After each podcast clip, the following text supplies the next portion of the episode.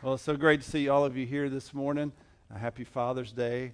I sure love your pastor. I love Chris and Karen, their sweet family, and just continue to pray for your pastor. Keep loving him and encouraging him, supporting him.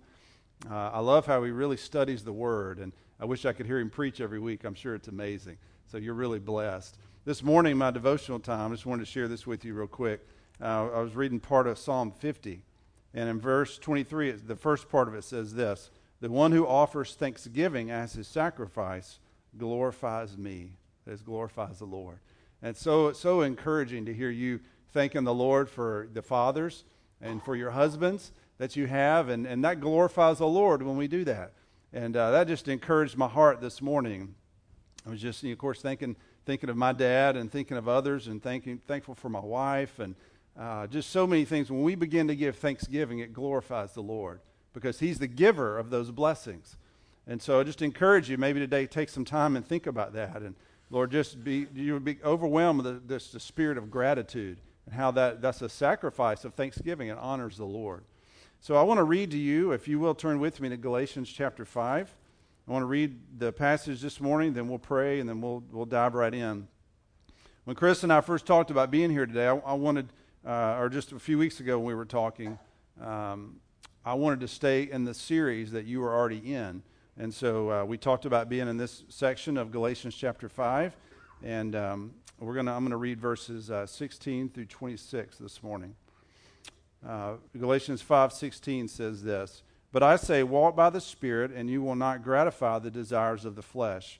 For the desires of the flesh are against the Spirit, and the desires of the Spirit are against the flesh. For these are opposed to each other, to keep you from doing the things you want to do. But if you are led by the Spirit, you are not under the law. Now the works of the flesh are evident: sexual immorality, impurity, sensuality, idolatry, sorcery, enmity, strife, jealousy, fits of anger, rivalries, dissensions, divisions, envy, drunkenness, orgies, and things like these. I warn you, as I warned you before, that those who do such things will not inherit the kingdom of God. But the fruit of the Spirit is love, joy, peace, patience, kindness, goodness, faithfulness, gentleness, self-control. Against such things there is no law. And those who belong to Christ Jesus have crucified the flesh with its passions and desires. If we live by the Spirit, let us also keep in step with the Spirit. Let us not become conceited, provoking one another, envying one another." Let's go to the Lord in prayer. Father, thank you that you've revealed yourself in your word. And Lord, all of us need to hear from you this morning. And Lord, we just pray that your Holy Spirit would just teach us this morning, make your word so clear to us and so applicable, Lord. Show us how we need to apply it to our lives. Convict us, Father, of areas that are not pleasing to you.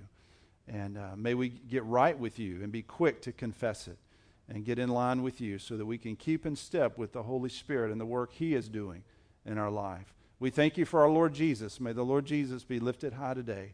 And Father, we want to have just a sacrifice of thanksgiving all day today.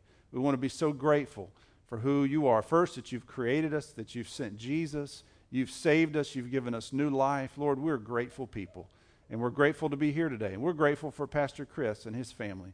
We pray you'd encourage them today. We pray you'd give them rest. We pray you'd just bless their time away. May you come back so refreshed and encouraged, Lord, and with even more energy to do the work you've called him to do. And we give our time to you in Jesus' name. Amen. Well, it was called the fight of the century, also known as the fight. This was back in 1971, March the 8th. And I'm talking about the boxing match between Muhammad Ali and Joe Frazier. And some of you remember that. And I was born in 1976. So I don't quite remember that. But I understand it was just an incredible, this was like the boxing match of the century. And what was interesting is leading up to this, both fighters were undefeated. And you would wonder, how could they both be undefeated? Well, if you remember, Muhammad Ali had won the title back in 1964. He beat Sonny Liston. And that was quite a surprise. And so he was the heavyweight champion for about 3 years. But then when he refused to fight in the U.S. Army, they stripped him of his title. And so he was no longer in the world of boxing. He had to take a step away for about 3 years. And so during that time while he was away, here comes Joe Frazier.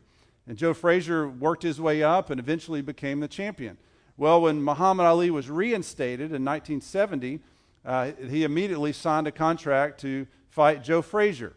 And so there was all this hype leading up, two undefeated guys leading up to this bout in March of 1971 in Madison Square Garden in New York City. Over 20,000 people filed in the garden that day for this fight. And now if you were, you remember, this was the Vietnam War era, so it was a turbulent time in U.S. history. And if you were for the war and for the establishment and you were conservative, your fighter was Joe Frazier. And if you were against the war and you were the left-wing anti-establishment, your fighter was Muhammad Ali. So there was a lot going on. There was a lot of tension going on in this fight. And so their celebrities were there, and the ringside seats were sold, and the fight began, and Muhammad Ali just really dominated the first three rounds. But then in the fourth round, things began to change, and Frazier came on stronger, and eventually in round 15, it went all 15 rounds, but Frazier won by unanimous decision. He won the fight, and this would, of course, be the first of three fights between the two men, and it would end up in 1975 in Manila in the Philippines. And this morning I want to talk to you about the fight, and not this fight, but the fight that goes on inside of us every day as a Christian. And you know what I'm talking about. It's the fight between the flesh and the Holy Spirit. Now, we just read, it says just three times in the first verse or two, that the flesh and the spirit, they are against each other. They are against each other. And there is this inner fight going on in our lives. And the Holy Spirit will lead us. We feel, man, God's leading me to do this. And then the flesh rears its ugly head and says, no, I'd rather do this. And there's just this battle going on every single day. Now, if you're not a Christian, there is no battle. You think, man, you're just enslaved to desires and you do what you want. But when you become a Christian, that's when the battle begins. And so that's what we're going to talk about this morning. How in the midst of that battle, how do we live a life that honors God? How do we live in a way, how do we keep in step with the Holy Spirit? How do we live a life that's pleasing to Him? Because I want to have this fruit in my life, and I know you do too. But how does that happen?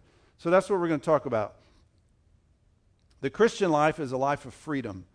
It's free from condemnation. Romans 8:1 says that. It's free from having to perform to please God because God's already satisfied with the death and resurrection of Jesus. So it's a life of freedom. And Paul said that at the beginning of this chapter. I know Pastor Chris has already covered this.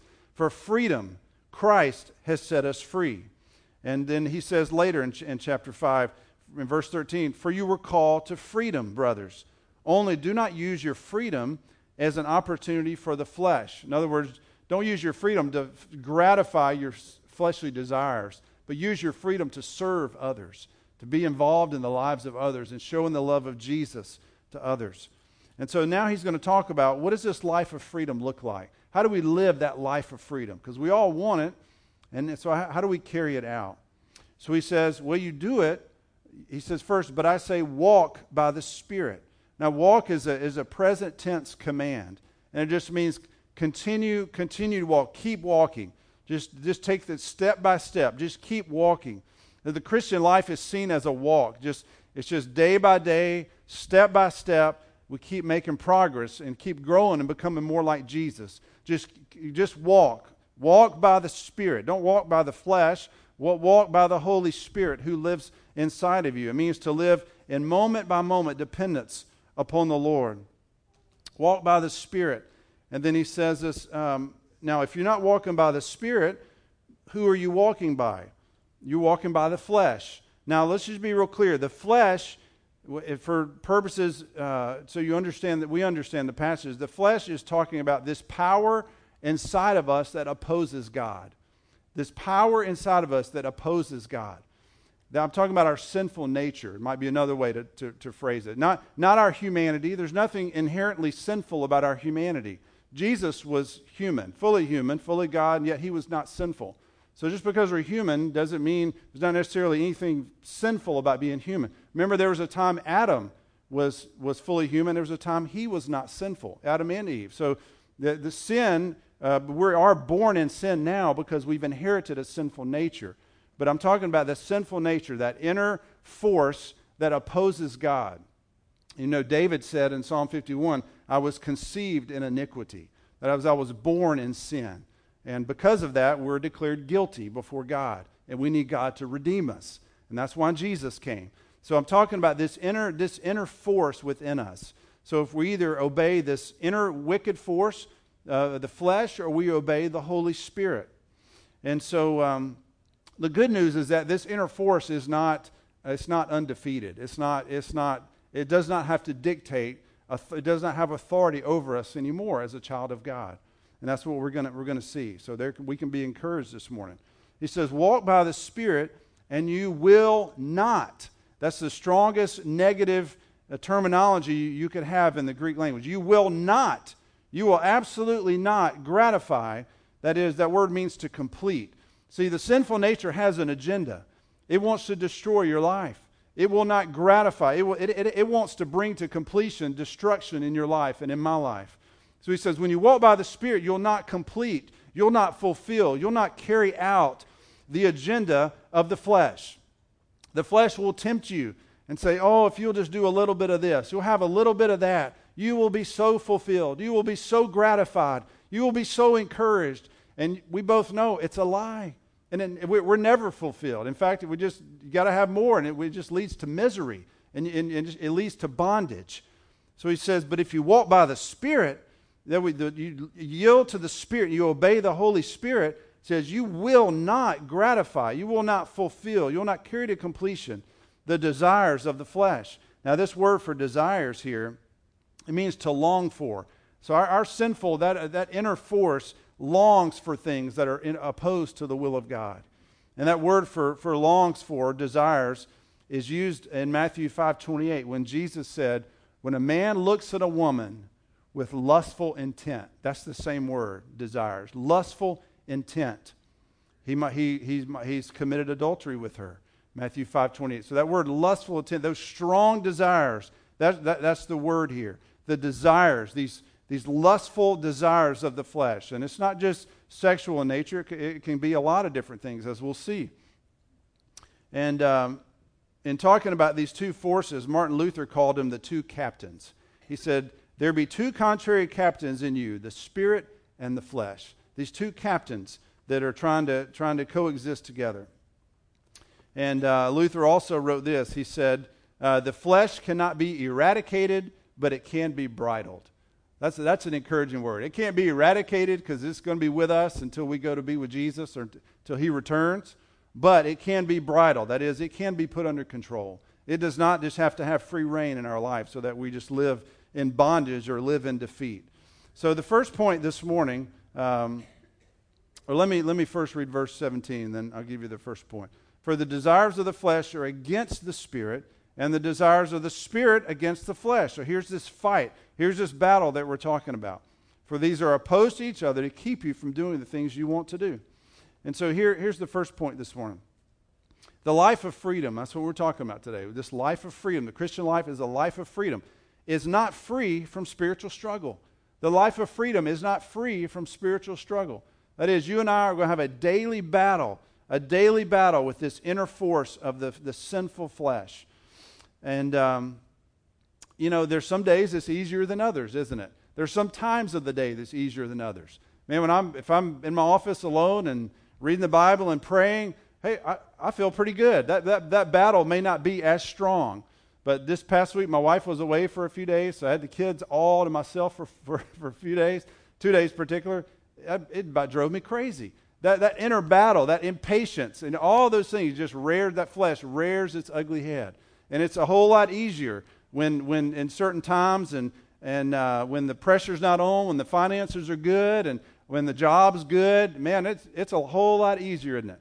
But you and I both know when life gets tough, that's when the flesh wants to rear its head. And so I'm not having my way, or I deserve this, and the flesh will just rear up. You guys probably know of the guy named the Dog Whisperer, Cesar Millan. If you've heard of Cesar Millan. So they call him the Dog Whisperer. He will come in, and if you're having problems, man, he will whip that dog into shape. But there's one episode called Caesar's Toughest Cases. And he goes to homes where you have these wild dogs, and it shows them trying to get the dogs in shape. And so I watched one of the little episodes, just a few minutes, was on this bulldog named Jordan. Jordan was a crazy little bulldog. He was energetic, just incredibly hyper, and it would show him, someone would like try to ride a skateboard by Jordan, he would just go bananas, just barking. He would go and grab the skateboard and try to carry it off like it was his toy. Then it showed him Jordan would go to this, there was a water hose, just, with a sprinkler, water in the yard, and Jordan just grab onto that water hose and just shaking it back and forth, and water's going everywhere. Of course, the owner's probably embarrassed and trying to get control of the dog. And then they showed a guy trying to bounce a basketball around Jordan. He was trying to bite at the ball, just annoy you to death. That was Jordan. So here comes Cesar. Here comes Cesar Millan. And what I thought was funny is every single one of those things that I just mentioned, Cesar addressed every single one. So Cesar got a skateboard. And he has the dog on a leash there, and he's just trying to ride the skateboard. And every time that dog comes over, he makes this noise. I don't know how, he just makes this noise like he's correcting the dog. And if you watch occasionally, he'll kind of do this. He says he's not kicking, he's giving the dog a pat. And it's supposedly just a corrective, a disciplinary measure. But every single time the dog does that, he will do it. And so they did the skateboard, then he took the dog to the water hose, and every time that dog goes to the water hose, he's just pulling him back, he's correcting him. He finally even tied the dog up to a tree. And every time the dog is lunging, just keeps lunging at this water hose, he's correcting him every single time. Then he does the same thing. I believe he did the same thing with the basketball. I remember the first two for sure. And the whole point is our sinful flesh is like Jordan, that we just keep, it will rear its ugly head and think, I've got to have it. I've got to have it. I've got to have it. And the Holy Spirit, we have the power of the Spirit to look at the flesh and say, no, I'm going to obey Almighty God. I'm not giving in to you. And so we just say, God, fill me with your Spirit. And we just, by the authority of the Word of God and the Holy Spirit in me, I'm not giving in to the desires of the flesh. But that flesh is like that crazy dog that will just keep jumping and going after it and going after it. And you're not having your way, and you ought to tell this person a piece of your mind. You ought to do this, and you ought to look at that. And that's what the flesh will do. But thankfully, we don't have to give in to that. Thankfully, we have the Holy Spirit of God inside of us, who is stronger than the sinful flesh. And he can give us victory. And by the end of the show, man, that dog was so much more under control and so much more enjoyable. It's hard to enjoy a dog like that. You can't go anywhere. But when Cesar was done, that dog was much more under control. And that's with the Holy Spirit. When he works in us, he will change us. And we almost become unrecognizable because God is just doing such an incredible work in our life. Let's move on. Verse 18, he says, but if you are led by the Spirit, you are not under the law. And so Paul is assuming and basing this statement on truth that the Galatians are being led by the Spirit. And because they're being led by the Spirit, they're not under law. Paul had said earlier in chapter 2 and verse 19, he said, for through the law I died to the law, so that I may live to God. In other words, the law cannot redeem me. The law only revealed to me that I was a sinner.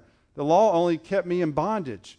But when I turned to Christ, Christ redeemed me. So Christ freed me from the law. Christ freed me from having to keep all these rules because Christ kept the rules for me. And Christ paid my penalty. So now I'm free. And so now he's going to tell us, he said, now the works of the flesh are evident. And that word means to be clear, to be plainly seen.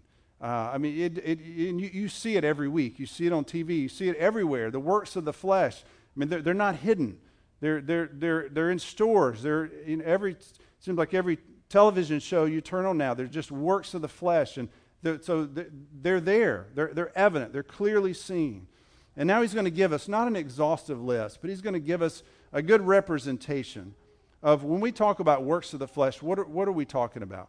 And I'm just going to walk through word by word. I want you just to hang in there with me and just be asking prayerfully, Lord, which ones of these do I struggle with? Which ones of these are, maybe it's a spouse or someone needs to speak into your life, but say, Lord, which ones of these do you want to do a work in my heart about? Which ones of these have been manifest in my life just even this past week? So first he mentions sexual immorality, and that's referring to any unlawful sexual intercourse, any sex outside of marriage, premarital sex, extramarital sex, homosexual, anything outside of marriage between one man and one woman. That's what this word means. So God designed marriage, God designed sex to be between one man and one woman who are married together. Anything outside of that is considered sexual immorality. So that's one work of the flesh. The next one, he says, impurity. Now this word impurity refers to a state of moral corruption. It goes beyond just sexual immorality. It goes beyond that, and it talks about moral evil as well. It refers to, one writer used it as a man who lied, who uses perjury against another man to injure him.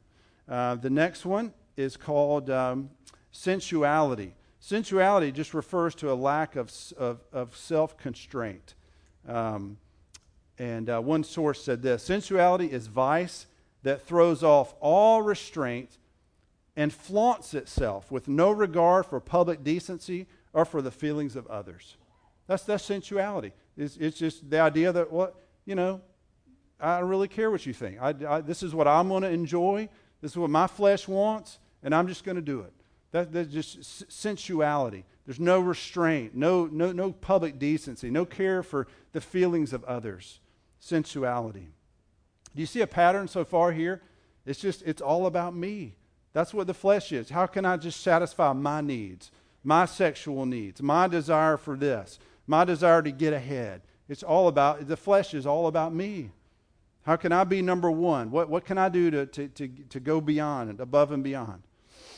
The fourth and fifth works are about a worship and a trust problem. He says after sensuality, he lists idolatry. Now this exactly what it means. It means image worship. It means I'm going to worship a person. I'm going to worship a place. I'm going to worship something or someone else besides Almighty God, the only one who is deserving of our worship, our Creator. You remember Romans 1, it says, those who suppress the truth, says they worshiped and served the creature rather than the Creator. Romans 1:25. That's idolatry. That's image worship. We're worshiping something else besides God. And then it says sorcery. Sorcery. Sorcery, instead of this is talking about, instead of looking to God and trusting God, sorcery is said, I'm going to turn to the powers of evil, and I'm going to trust them to meet my needs instead of God. Okay? Then enmity. Enmity refers to underlying hostile sentiments and intentions towards someone else. Now, these, beginning with enmity, the next 8 are going to talk about sins that disrupt the life of a community. Could be a church, could be some organization, could be your work office. But when these next 8 are, when they are manifest, it just totally disrupts the unity of an organization, the unity of a community. So enmity, when there's something hostile in our hearts toward another person, we begin to think about negative thoughts. We begin to have this hostility in our hearts toward someone else. That's enmity. We may not have said anything yet, but there's something going on. That's enmity. And instead of seeing someone else as valuable and as created in the image of God, I begin to have these hurtful thoughts about them. And I begin to doubt. I begin to have hatred in my heart. Strife. Strife is contention that divides people. Instead of harmony, there's just contention between people. And that can happen in churches. Have you ever heard of a church that split? My home church split a number of years ago. And there was just contention. You had one side that saw this, another side thought this, and there was contention involved there. And it's a sign that the flesh is in charge and not the Holy Spirit when that happens in a church. Next on the list is jealousy. Jealousy refers to intense negative feelings over someone else's achievements or success. Jealousy is really about the desire to glorify self. And when I don't feel like I'm being advanced enough, or I'm going to get jealous of someone else. You know what? I really deserve that, not them. So I'm going to get jealous. They don't really deserve that car. I should have that. I should have that position. That's jealousy. It's a work of the flesh. And then he said fits of anger. fits of anger. This talks about these outbursts of anger that just come on someone else in an uncontrolled way. Now, I'm not talking about righteous anger. I'm just talking about this. It's just uncontrollable, and for no apparent reason or for some, a selfish reason. We just can't control ourselves. Aristotle used this word, the next word, rivalries. Rivalries is also a pursuit of the sinful flesh. Aristotle used this word rivalries to talk about a self-seeking pursuit of political office by unfair means. In other words, I'm going to do whatever. If I need to break the law, I'll break the law, but I want to get that office. I'm going to do whatever it takes. That's rivalries. So, if I need to lie, if I need to steal, if I need whatever it takes. This again, work of the flesh. After rivalries, dissensions and divisions, and again, this is just disruption into the harmony of a community. And divisions refers to a group that holds a certain belief, but that belief is so strong that it's caused this party spirit. And this can happen in a church. And so because of that, this group believes this, and now they think, well, this idea is so important that I'm going to forget about the unity of the whole community, and I'm going to make this a hill on which to die. That can happen with music in a church. It can happen with a certain theological position in a church. You think, man, if they don't believe this way, then they just really must not be saved, or maybe we shouldn't be in this church. And there's just division instead of unity, instead of harmony. And then he goes on to say envy. Envy is wrong desires to have another's possessions. It's this grudging spirit within us that says you can't stand to see someone else succeed. That's what envy is. Now, I know none of this is pleasant to talk about, but these are our sinful nature, and these are things that we, if we're honest, we struggle with these things at times, and it just happens. And drunkenness, orgies, that just refers to trying to seek pleasure or fulfillment outside of the will of God. And he says, and things like these. In other words, there's more. There's more. You can think of some I probably didn't, they're not mentioned here. But he says, there's others. There's things like these. He says, I warn you, as I warned you before. Now, what's he talking about? We think he was talking about one of his missionary journeys when he would have orally warned them. So we don't have a record of it, but apparently when he was in person with them, he would have talked about some of these. It says, as I warned you before, that those who do such things will not inherit the kingdom of God.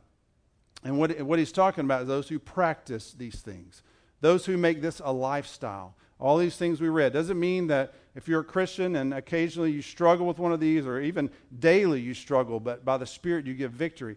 He's saying those who practice these things we just talked about, it says you will not inherit, because you can't earn the kingdom of God. You inherit it through faith in Christ, will not inherit the kingdom of God. See, Jesus is building a kingdom. Remember, John 18:36, Jesus said, my kingdom is not from the world. So Jesus is coming back, and he will establish his kingdom. It's already begun. When we place our faith in Christ, we're citizens of that kingdom. And one day that'll be fully realized. Well, there's good news, because there's fruit of the Spirit here. So you'd probably rather go ahead and talk about that. Verse 22 says, but the fruit of the Spirit. So there's a contrast here. So you have the works of the flesh, but now here's what your life looks like when the Holy Spirit is controlling you. It's a totally different situation. The fruit, and then the word fruit is singular. And we think that it's singular because it's talking about the unity of the character of Jesus. When you and I place our faith in Christ and the Holy Spirit comes to live inside of us, he begins to produce this fruit in our life. And so it's not fruits, plural, as if there's one fruit, but it looks like a lot of different things. There's a lot of different components to it. And this reveals the character of Christ. So he says the first fruit of the Spirit is love. This is agape love, self-sacrificial love. The Holy Spirit, the Christian life is really a life of love, a love for God and a love for people. And so our life should be characterized by love. If we're not loving, then something is wrong. The Holy Spirit is not in control of our life. And 1 Timothy 1:5 says the aim of our charge is love that issues from a pure heart and a good conscience and a sincere faith. One source wrote this: love may be defined as giving oneself for others so that they are encouraged and strengthened to give themselves more fully to God.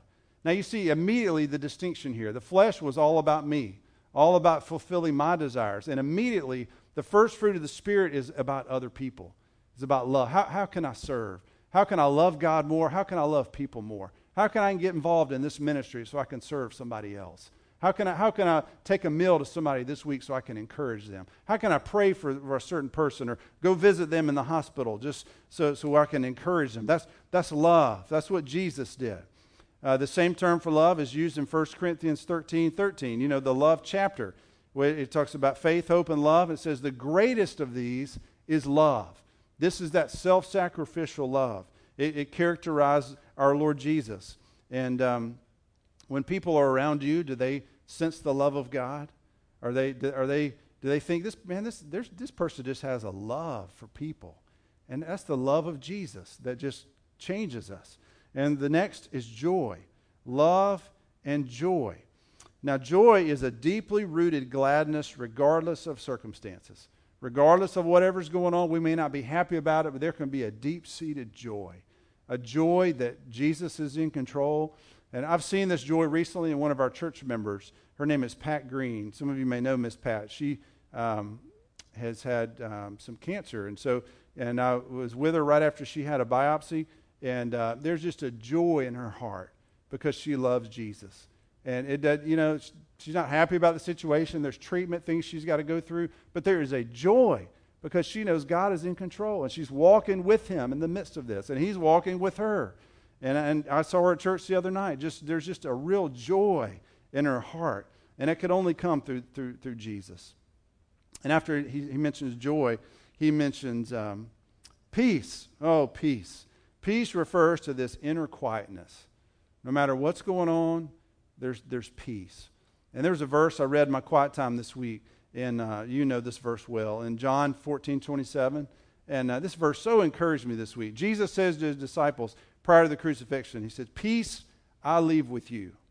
My peace I give to you. Not as the world gives do I give to you. Let not your hearts be troubled, neither let them be afraid." See, our hearts are prone to fear. We get fearful of all kinds of things. I get fearful. But Jesus says, "My peace." In other words, the world offers a peace, but it's not the peace of Jesus. So the peace of Jesus can come in your life, and no matter what's going on, he can give you that peace, and your heart can be still and quiet before him. And that can only happen through Jesus. We can seek that so many different ways, but the peace of Jesus will only come from him. Next, he says, you've probably heard someone say that, "Well, I just have a peace about it. God's given me a peace about it." And that's what he can do. Next is patience. Patience. Let's talk about a state of being in which you are steadfast in the midst of aggravation or frustration. Everybody said, "Man, you just seem so patient." That's the Holy Spirit. That's the Holy Spirit just working in you, just giving you a state of being in which you're not aggravated, you're not frustrated. This same term is used of our Lord Almighty God in Exodus 34:6, when it says the Lord is slow to anger. The Lord is slow to anger. God will produce that same fruit in our lives, that we'll be slow to anger when we yield to the Holy Spirit. Next is kindness. Kindness refers to being beneficial or helpful to someone. That is the Christian life right there. How can I be beneficial or helpful to someone else? That's a great prayer for us in the morning before we leave home, or whatever we're doing that day. So, Lord, help me to be beneficial and helpful to someone else today. And that way we just go just looking. Well, how can I encourage someone? How can I minister to someone? And kindness. It's used for God in Romans 2:4, where it says that God's kindness is meant to lead us to repentance. So God was kind with us. That same kindness can be demonstrated in our life. Dr. Jerry Vines was a longtime pastor at First Baptist Jacksonville and a couple other churches as well. But he said this one time: "A Christian never has a right to be unkind." Isn't that good? Christian never has a right to be unkind. Yeah, we can get angry about certain things, but we never have a right to be unkind. Goodness is the next one. Goodness can also mean generosity. It can also mean gentleness. It's used, the adjectival form is used in Matthew 20, verse 15, and is translated generous. But probably here in the context, goodness is obviously a better translation. So goodness, faithfulness. Faithfulness has a two-pronged meaning. The first, it means to have a measure of faith that it takes to trust God to accomplish something for Him. So some of you may feel like, man, God's leading me. God's put this ministry on my heart. God's put this dream on my heart, but I don't really know how to do it. I don't really know what the next step is. And there takes a measure of faith to trust God that He's going to carry you through. And so God can, the Holy Spirit gives you that measure of faith, faithfulness. But it also talks about our part in being faithful to God in our service to Him. You've said that. You probably say that about some of your own members. You say, man, they're so faithful. You just mean they're here every week. They're so faithful. They're so faithful in that ministry. There's a couple, sweet couple here. There's Jack and Helga Hayes are so faithful in one of our ministries at the Lutz campus. And so they're faithful to God and their service to Him. And the last two he mentions are gentleness and self-control. And I like this definition of gentleness that I ran across. Gentleness means the quality of not being overly impressed by a sense of one's self-importance. Isn't that good? Our sinful flesh will just puff us up to thinking we're really somebody, and we can't be gentle to other people because we see them as a threat, right? If you see someone as a threat, you're not going to be gentle. You're going to be harsh. You think, well, no, they may take my position, or they may take advantage of me. But when we're so filled with Jesus and the character of Christ, we can be gentle because we're secure. That's what Jesus did in John 13. So He knew where He came from and knew where He was going, so He got down to serve His disciples and wash their feet. We can be, there's this gentleness. I'm not impressed with who I am, so you know what? I'm submissive to authority. That's what gentleness means. I'm going to be considerate of other people. All of this that we're talking about, that has to be divine help. This is not who we are naturally. I can't, get up in the morning and think, I'm just going to be gentle today, or I'm going to try to be more patient. It doesn't work that way. It takes the Holy Spirit just infusing the character of Jesus inside of us. So gentleness and then self-control. Self-control talks about restraint of one's emotions, impulses, or desires. It's talking about more than just sexual desire, but anger. There's just when there's self-control in our life. I would say it includes eating. There's things when the Holy Spirit's in control. There's times we can just say, that's enough. I don't have to have any more. There's restraint in our life, and so he says against such things, against the fruit of the Spirit, there is no law. And what he means is, the law, the government can't come down and say, they can't legislate this fruit in our lives. They can't pass a law to make me more patient. They can't do that. Only the Holy Spirit can do that in our life. And so he said, and then verse 24, and those who belong to Christ, that would be those who place their faith in Christ Jesus, have crucified the flesh with his passions and desires. And you have to go back. I know Pastor Chris has been leading you, so you know this verse. But you have to go back to Galatians 2 to realize what he's saying. Galatians 2 and verse 20, where Paul said, I have been crucified with Christ.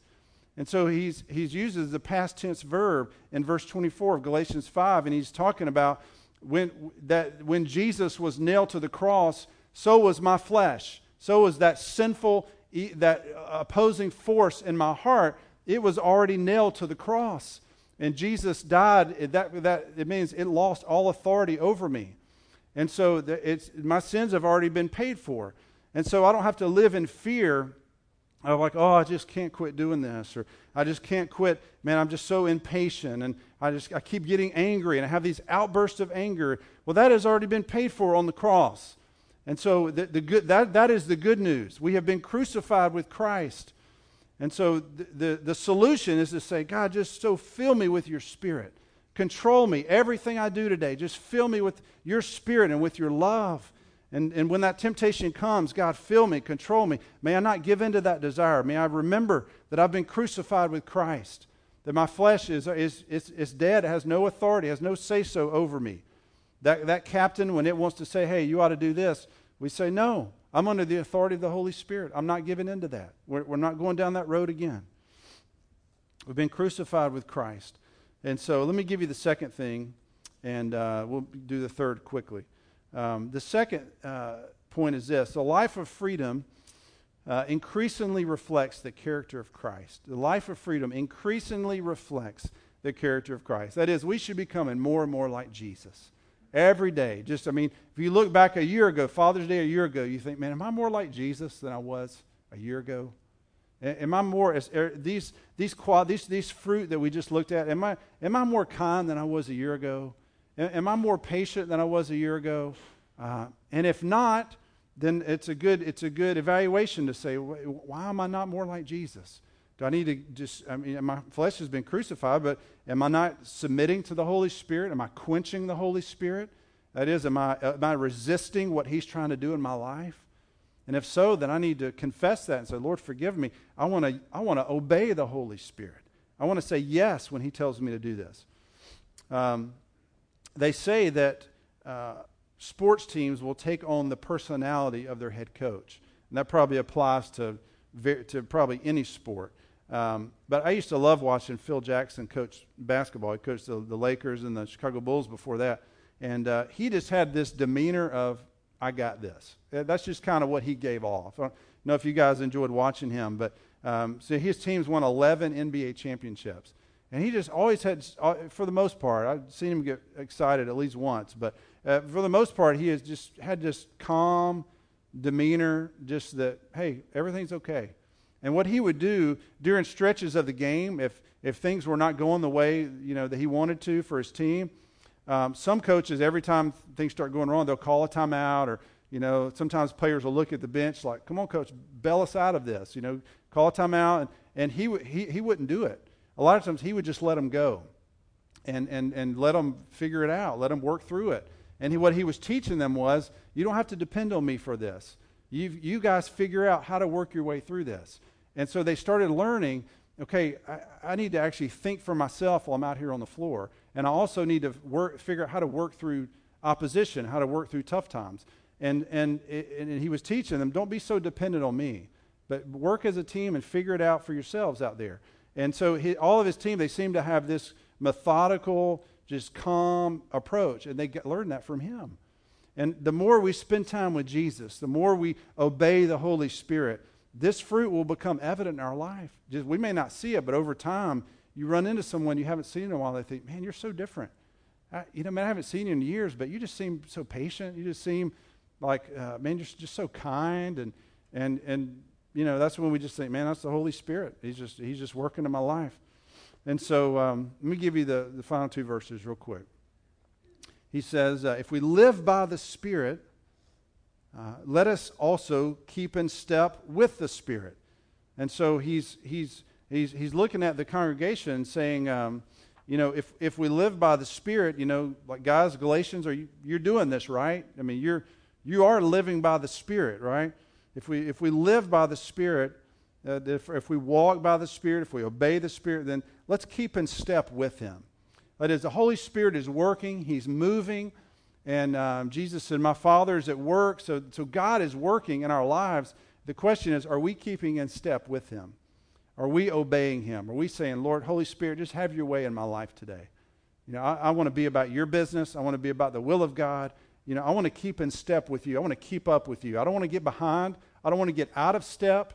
I don't want to get on this road over here when you're going this way. So I just need to keep up with you. I need to keep following you. And I want to stay on your path. And verse 28 or 26 rather is what happens when we don't keep up with the Spirit in a church. Let us not become conceited, provoking one another, envying one another. Again, we're going back to the flesh now. When the Spirit's not in control, man, there's conceit. Conceit just talks about it means to have an exaggerated self-conception, to be boastful. It means I have this exaggerated view of who I am, and for some reason I think I'm important, and other people ought to think I'm important too. That's what it means to be conceited, and means to be falsely proud. And provoke someone means just to irritate. And when that goes on in a church, that's not healthy. You got conceited people and people trying to irritate others, and there's envy. Paul said, let's don't do that. Keep in step with the Spirit. Follow him. Just keep. He's leading me this way. Just keep in step. Don't get off track. Keep in step with the Holy Spirit. Follow him.